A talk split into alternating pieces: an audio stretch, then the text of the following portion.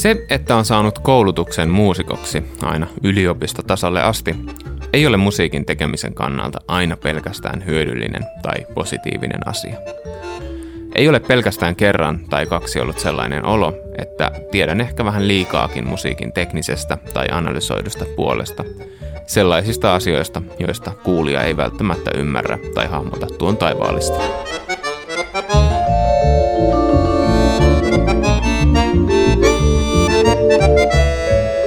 Välillä ihannoinkin musiikin tekijöitä, jotka ovat kasvaneet muusikkouteensa vain omaa juttuaan tekemällä.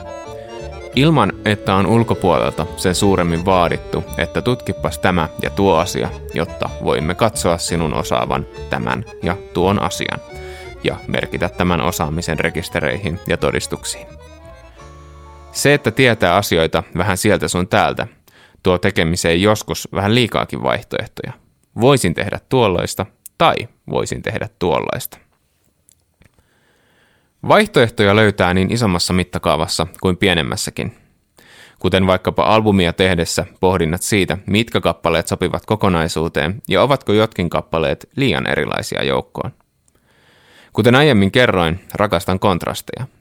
Sitä tunnetta, kun keskellä isompaa kokonaisuutta ikään kuin herää siihen, että hei, nyt tapahtuu jotain, mitä ei ole aikaisemmin tapahtunut.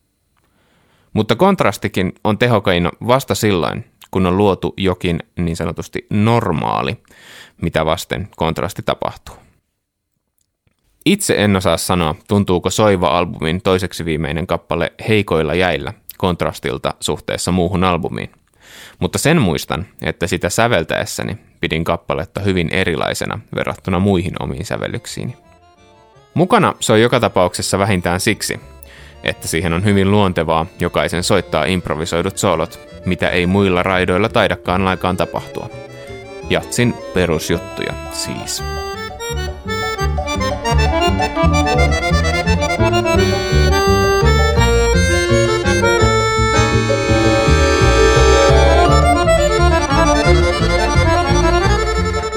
Ja jos olet joskus miettinyt, miltähän se mahtaa kuulostaa, kun vibrafonin kielet tarttuvat kiinni soittajan hihaan kesken soolon, niin tällä raidalla ja tämän raidan vibrafonisoolossa se on mahdollista kuulla. Niin, etsipä ihan itse se kohta.